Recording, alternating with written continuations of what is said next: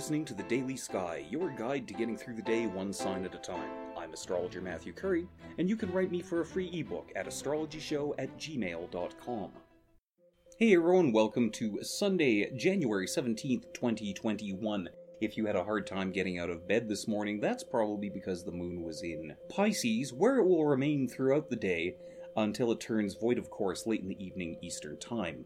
Today's big astrological event is the exact square between Jupiter and Uranus. This has already been in effect for a good couple of weeks and has a couple of weeks to go yet, but today is the exact aspect and it's uh, it's challenging. It's going to be very hard for some to keep a leash on their ideas, how they express themselves, and people's ideologies might be leading them in some downright crazy and dangerous directions.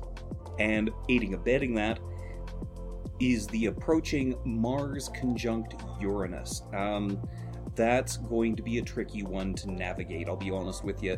People are going to be very moody and they're going to be very explosive. So um, let's all keep our fingers crossed out there, and whatever situation you find yourself in, try to be the good guy. Uh, also, we have 13 days to go until Mercury retrograde. It is now what is in called the shadow period. And, um, well, you know what? I mean, since Mercury retrograde is coming, you might want to wrap up your communications, uh, do all your proofreading, uh, make all your short trips, and things like that. You might want to get them wrapped up quickly. Or, you know, if you want, screw up now and avoid the rush. A lot of really interesting things happened on this day in history. Uh, for example, 1966, Indira Gandhi becomes India's first woman prime minister. 1977, President Gerald Ford pardons Tokyo Rose. But of course, none of that is nearly as important as today is Betty White's 99th birthday. Happy birthday, Betty.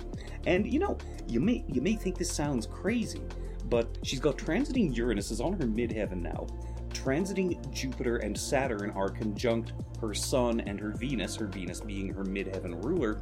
So, yeah, even though she's 99, don't be too surprised if somewhere in the next few months she's out with a new project and it's kind of a hit. But for the most part, everyone, I just want you to be cautious today.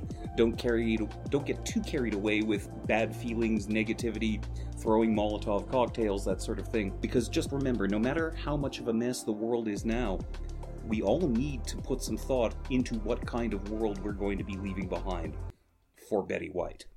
I'm astrologer Matthew Currie, and that was the Daily Sky. Make sure you subscribe, come back tomorrow, and don't miss a thing. Also, send me an email and you get a free ebook. The address is astrologyshow at gmail.com.